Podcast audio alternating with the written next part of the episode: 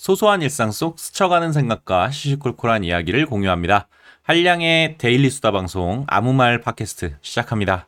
안녕하세요. 반갑습니다. 한량의 아무 말 팟캐스트 진행자 한량입니다. 오늘은 인간관계에 대한 이야기 가지고 왔습니다. 지난 시간 우리는 대화를 어떻게 시작할까라는 주제로 이야기해 보았는데요. 질문과 후속 질문의 중요성에 대해서 알아보았습니다. 질문을 통해 시작한 대화, 상대의 이야기에 공감하며 자연스럽게 대화가 어, 이어져야 하는데요. 저는 가끔 이런 의문에 빠질 때가 있습니다. 혹시 내가 상대의 말을 공감하며 듣고 있지만 공감한다는 생각이 나만의 착각은 아닐까? 사실 난 상대의 이야기에 전혀 공감하지 못하고 있는 것은 아닌가? 여러분은 어떠신가요? 여러분들의 공감 능력은 안전하십니까? 실제 심리학 용어 중에 조망 수용이라는 용어가 있다고 합니다.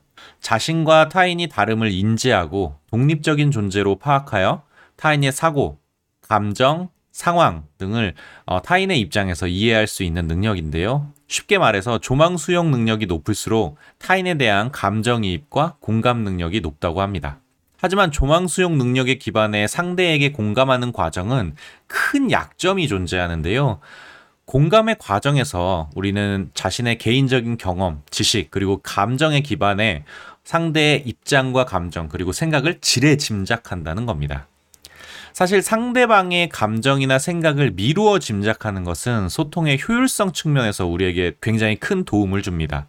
하지만 오히려 상대방의 입장을 미루어 짐작하는 태도가 원활한 소통에 방해가 될 때도 있습니다.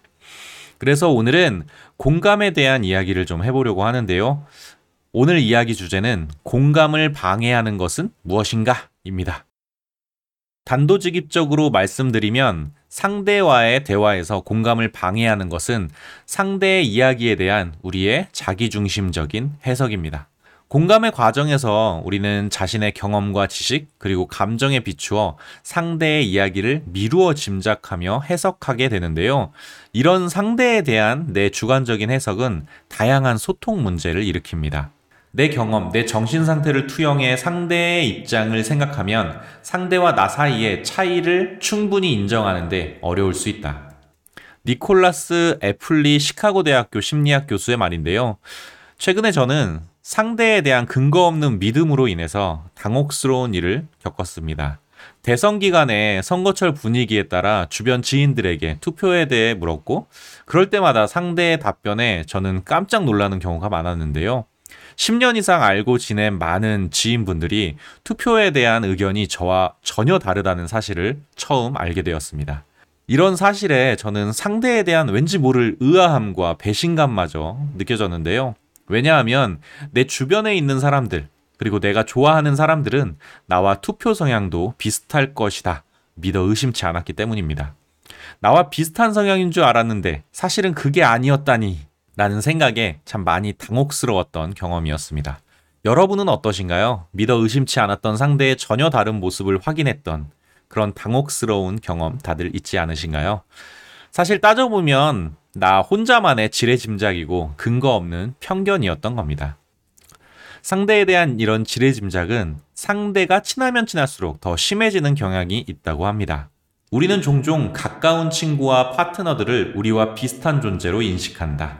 그래서 우리는 우리가 아는 것을 그들도 알 것이라고 가정한다.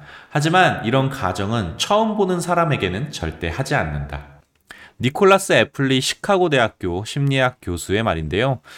친밀하다고 느낄수록 소통의 기준점이 편향되어 친하면 친할수록 내 마음과 같을 것이라는 착각을 하게 된다는 겁니다.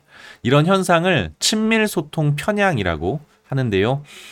쉽게 말해서 친밀감이 높은 상대일수록 서로를 잘 이해하고 소통도 잘 되고 있다는 착각에 쉽게 빠지는 현상입니다. 친밀 소통 편향이 생기는 이유는 상대방이 나에 대해 잘 알고 내 이야기를 잘 이해해 줄 것이라는 과도한 기대감 때문인데요. 실제로 2010년 한 연구에서는 파트너에게 주어진 주제에 대해 설명하고 그 내용이 파트너에게 얼마나 잘 전달되었는지 측정하는 실험을 진행했습니다. 실험 결과는 놀라웠는데요. 실험 참가자들은 배우자나 절친의 설명보다 낯선 사람의 설명을 더 잘 이해하는 것으로 나타났습니다. 이런 결과에 대해 시카고 대학교 니콜라스 애플리 교수는 이렇게 설명하는데요. 상대방의 말을 정확히 이해하려면 잠깐 저 사람 이야기가 이런 건가 하는 마음속 확인 과정이 필요하다. 그러나 친한 사이에는 서로 잘 안다고 여기는 탓에 그런 확인 과정을 생략한다. 친밀 소통 편향이 심해지면 극단적인 문제가 발생하는데요. 바로 자신의 속내를 상대방에게 털어놓지 않는 문제가 발생한다는 겁니다. 하버드 대학교 마리오 루이스 스몰 교수는 사람들은 근심거리가 있으면 친한 사람보다는 관계가 느슨한 즉 덜 친한 사람에게 털어놓는 경향이 있다고 합니다. 그 이유는 가장 친밀한 사람에게 이야기했을 때 맞닥뜨릴지 모를 비난, 무시, 과잉 반응에 대한 두려움 때문이라고 하는데요. 그래서 제가 부모님에게는 말 없는 아들이지만 택시기사 아저씨에게는 주저리 주저리 할 말 못 할 말 다 하는 수다쟁이가 되는 것 같습니다. 그럼 다시 주제로 돌아와서 평소 우리는 이 사람은 이럴 것이다 라는 프레임을 갖고 있고 이런 선입견이 공감을 방해하는 지레짐작으로 이어진다는 말씀 드렸는데요. 평소 대화에서 우리가 이런 편향에 빠지지 않고 상대의 입장에서 충분히 공감할 수 있는 방법은 그럼 무엇일까요? 영국 옥스포드 대학교의 인류학자 로빈 던바 교수는 가장 쉬운 방법으로 상대와 매일 대화하는 것을 강조했습니다. 하루하루 우리는 변하고 있고 어느 누구도 어제 혹은 지난달의 자신과 같지 않기 때문인데요. 상대방의 그런 변화를 매일 업데이트해 놓아야 한다는 겁니다. 그는 매일 그저 잘 지내? 라는 안부를 묻고 그에 대한 대답을 듣는 것부터 공감의 시작이라고 조언합니다. 더불어 애플리 교수는 스마트폰 대신 상대를 직접 만나고 대화하려는 노력이 중요하다고 하는데요. SNS를 통한 소통은 상대방에 대한 집중력을 분산시키고 문자와 이모티콘으로는 상대의 감정을 세밀하게 읽어내지 못하기 때문입니다. 저도 요즘 상대에게 공감한답시고 영혼 없는 어색한 리액션과 피드백을 해오지는 않았나 반성하게 되는데요. 주변 사람들에게 더 적극적으로 연락하고 안부를 물으며 그들의 최신 정보를 업데이트하는 오늘이 돼야 할 것 같습니다. 오늘 제가 준비한 이야기는 여기까지고요. 들어주셔서 감사합니다. 다음에 만나요. 안녕. 뿅.